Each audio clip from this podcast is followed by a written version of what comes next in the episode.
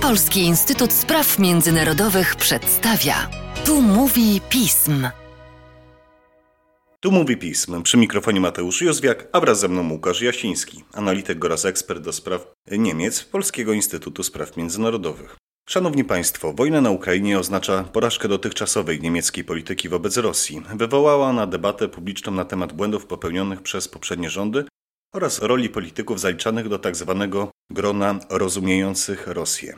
Wyprowadzenie założeń nowej polityki wobec Rosji będzie trudnym procesem, ponieważ wymaga odejścia od części tradycyjnych dla niemieckiej polityki i wyobrażeń na temat Rosji i Europy Środkowo-Wschodniej. Łukaszu, w związku z tym pora na pierwsze pytanie. Czym była polityka wschodnia, tzw. Tak Ostpolitik? Jakie były jej założenia? No tutaj na początek może troszkę historii, bo to pojęcie pochodzi z końca 60. To jest rząd kanclerza Willego Brandta, czyli rząd socjaldemokratów i, i, i liberałów z FDP. I założeniem tej polityki wówczas była chęć przełamania podziału Niemiec i Europy właśnie przez poprawę relacji z ówczesnym Związkiem Radzieckim i z krajami Europy Środkowo-Wschodniej, naszego regionu. Takim głównym hasłem była wówczas zmiana poprzez zbliżenie i trzeba powiedzieć, że na początku dzięki tej polityce także Polska zyskiwała, no bo to właśnie rząd kanclerza Brandta chociażby uznał granicę, zachod granicę, zachodnią granicę Polski na Odrze i Nysie Łużyckie, to kanclerz Brandt także wykonał ten słynny gest w Warszawie, uklękł przed pomnikiem bohaterów getta. I ta polityka, wypracowana przez socjaldemokratów, ona została w kolejnych dekadach przejęta właściwie przez wszystkie główne niemieckie partie. Hasło zmiana poprzez zbliżenie zostało zastąpione innym hasłem zmiana poprzez handel. Głównym założeniem było stawianie na pierwszym miejscu relacji z Rosją. Znaczy, podstawowym założeniem było to, iż nie da się zbudować bezpieczeństwa i stabilności w Europie bez Rosji, bez jakiejś formy współpracy z Rosją czy kompromisu z Rosją. Z tym się oczywiście wiązały także silne powiązania, silne powiązania gospodarcze. Tutaj oczywiście symbolem są gazociągi Nord Stream 1 i Nord Stream 2, ale warto pamiętać, że współpraca na przykład koncernów chemicznych, takich jak BASF z Gazpromem, to datuje się tak naprawdę od początku lat 90. E, to był cały model gospodarczy. Tanie rosyjskie surowce, dzięki którym niemiecki przemysł produkował produkty zaawansowane technicznie, był nastawiony na eksport i dzięki temu eksportowi gospodarka e, rosła. Oczywiście po aneksji Krymu w 2014 roku, czy po otruciu Aleksandra Nawalnego, pojawiały się w Niemczech pewne ograniczone dyskusje na temat tego, czy ta polityka ciągłego dialogu wobec Rosji, e, ciągłego szukania porozumienia z Rosją nie, nie idzie za daleko, czy nie należałoby je jednak zmienić, ale aż do agresji na Ukrainę z lutego e, tego roku te dyskusje właśnie nie doprowadziły do żadnych większych konkluzji. W związku z tym rodzi się pewne pytanie, dosyć istotne, wydaje mi się, z perspektywy naszego podcastu. Jaka jest siła rosyjskiego lobbingu w Niemczech? Kim są ci, których określamy jako tych, którzy rozumieją Rosję? Rosyjski lobbying w Niemczech można rozpatrywać na dwóch płaszczyznach gospodarczej i politycznej, z tym, że te płaszczyzny oczywiście się ze sobą e, łączą. Rosyjskie inwestycje w Niemczech, one tak naprawdę są bardzo niewielkie, jeżeli spojrzymy całościowo. To było pół procenta, dosłownie, dosłownie e, pół e, procenta. Natomiast bardzo istotne było to, że te rosyjskie inwestycje w Niemczech to były inwestycje bądź to firm państwowych, bądź to oligarchów związanych blisko z Kremlem i inwestowano głównie w dziedzinę energetyki oraz w dziedziny związane z rozrywką, co było elementem budowania takiego rosyjskiego soft power, dobrego wizerunku tego kraju. No, jeżeli nasi, część z naszych słuchaczy jest kibicami piłkarskimi, to zapewne sobie przypomina, że klub Szalkę 04 przez wiele lat grał w koszulkach z napisem Gazprom.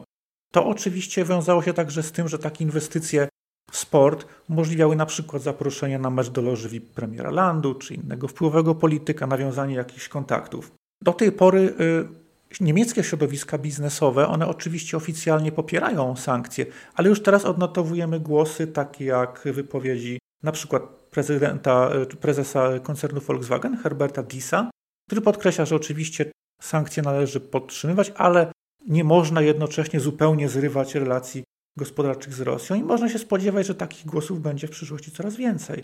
W dodatku, jak wiadomo, jest duża grupa polityków, którzy po prostu w pewnym momencie współpracowali czy pracowali dla rosyjskich koncernów energetycznych. Były kanclerz Gerhard Schröder jest takim symbolem. Natomiast takim przykładem rosyjskiego lobbingu i tego, jak trudno jest pewne, pewne powiązania prze, przeciąć, jest funkcjonująca w landzie Mecklenburgia Pomorze Przednie Fundacja Ochrony Środowiska i Klimatu. To jest fundacja, która została powołana przez rząd tego landu, rządzą socjaldemokraci, premierem jest Manuela Szwezik z, z SPD. I właściwie główną rolą tej fundacji było obejście amerykańskich sankcji na Nord Stream 2 i dokończenie tego gazociągu. Obecnie w landzie Mecklenburgii Pomorza Przedniego rozpoczęła działalność komisja śledcza, która ma zbadać to, w jaki sposób powołano tę fundację, czym ona się właściwie y, zajmowała, jakie były, jakie były wpływy Gazpromu.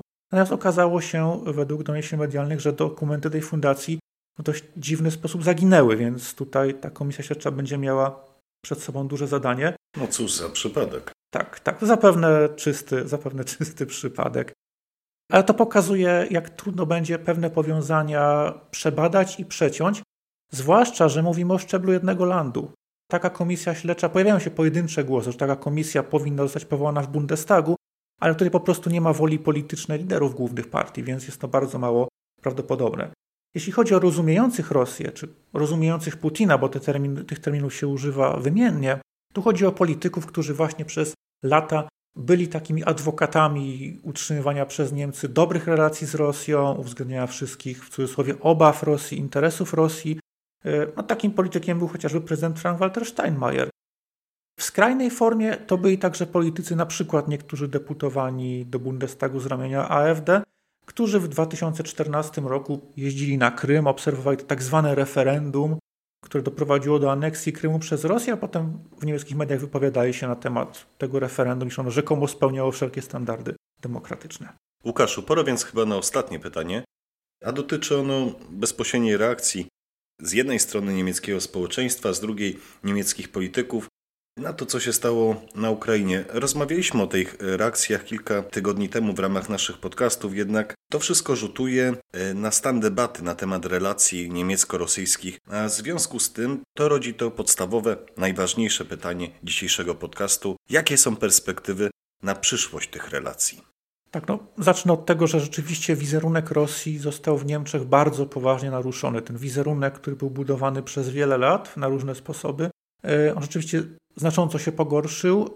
Według takich badań z marca, barometru polsko-niemieckiego, niemieckie obawy przed Rosją niemal zrównały się z obawami z Polski, bo jeszcze przed wojną na Ukrainie y, właściwie nie do wyobrażenia.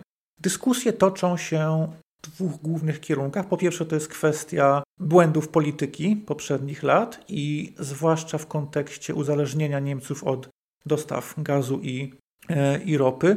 I tutaj nawet prezydent Frank-Walter Steinmeier Prost przeprosił w jednym z wywiadów za, za tę politykę, uznał, że ona była błędna, że nie doprowadziła do, żadnego, do żadnej demokratyzacji Rosji, tylko po prostu do, do, do napędzenia nim rosyjskiej e, machiny wojennej.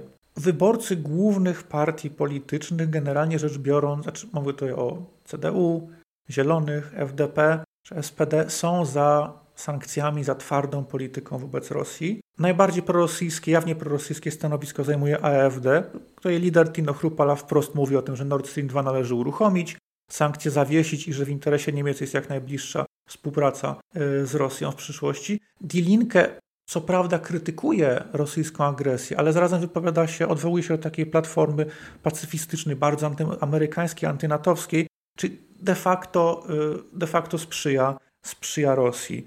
Tutaj trzeba też powiedzieć, że y, takim papierkiem lakmusowym jest kwestia dostaw ciężkiej broni na Ukrainę. I tak lawirowanie w tej sprawie kanclerza Scholza wynika w dużej mierze po prostu z podziałów elektoratu samego SPD. Jest niemal na równo podzielony, 45% jest za dostawami ciężkiej broni, 46% przeciw, a to się uzasadnia właśnie obawami przed Rosją, przed rosyjskimi groźbami, przed jakimś rozlaniem się konfliktu na, na Niemcy i na kraje NATO. W maju przewodniczący SPD Lars Klingbeil zapowiedział pracę y, SPD nad nową polityką wschodnią, która miałaby zakładać większy dystans do Rosji, także uwzględnianie w większym stopniu perspektywy Polski, krajów bałtyckich na stosunki Unii Europejskiej z Rosją. Natomiast należy pamiętać, że to jest pewien proces, tak, y, prace nad tą koncepcją będą trwały zapewne wiele miesięcy, I już w umowie koalicyjnej z końca tego roku taki bardzo ogólnikowy zapis o uwzględnianiu obaw krajów naszej części Europy w relacjach z Rosją się znalazł. Z tym, że jak pokazały późniejsze miesiące, ta obrona chociażby projektu Nord Stream 2, niemal do ostatniej chwili, one pozostawały pustym hasłem i dopiero teraz być może to hasło będzie wypełnione polityczną treścią. Natomiast będzie to trudne, ponieważ zwłaszcza dla niemieckiej socjaldemokracji, zwłaszcza dla polityków tej partii starszego pokolenia, ten naturalny odruch spoglądania na Rosję, liczenia się z Rosją, uwzględniania rosyjskich interesów jest niemalże częścią tożsamości tej partii. Dlatego należy się spodziewać raczej zmian ewolucyjnych, rozłożonych na wiele, wiele etapów i takich zmian, które z niemieckiego punktu widzenia będą przełomowe, a z kolei z punktu widzenia Polski czy krajów bałtyckich mogą być postrzegane jako bardzo powolne czy niezbyt daleko y, idące. O tym, jak będzie kształtowała się debata polityczna w Niemczech na temat Rosji, przyjdzie nam jeszcze porozmawiać. Nie podlega dyskusji jednak jeden fakt. Niemcy stoją przed naprawdę twardym orzechem do zgryzienia. A tymczasem chciałbym Ci podziękować, Łukaszu, za dzisiejszy podcast. Dziękuję bardzo. Państwa zaś zachęcam do śledzenia naszej strony internetowej, czytania najnowszych biuletynów i komentarzy, śledzenia mediów społecznościowych, w tym naszego kanału na YouTube. Z mojej strony to wszystko. Dziękuję Państwu za uwagę i do usłyszenia.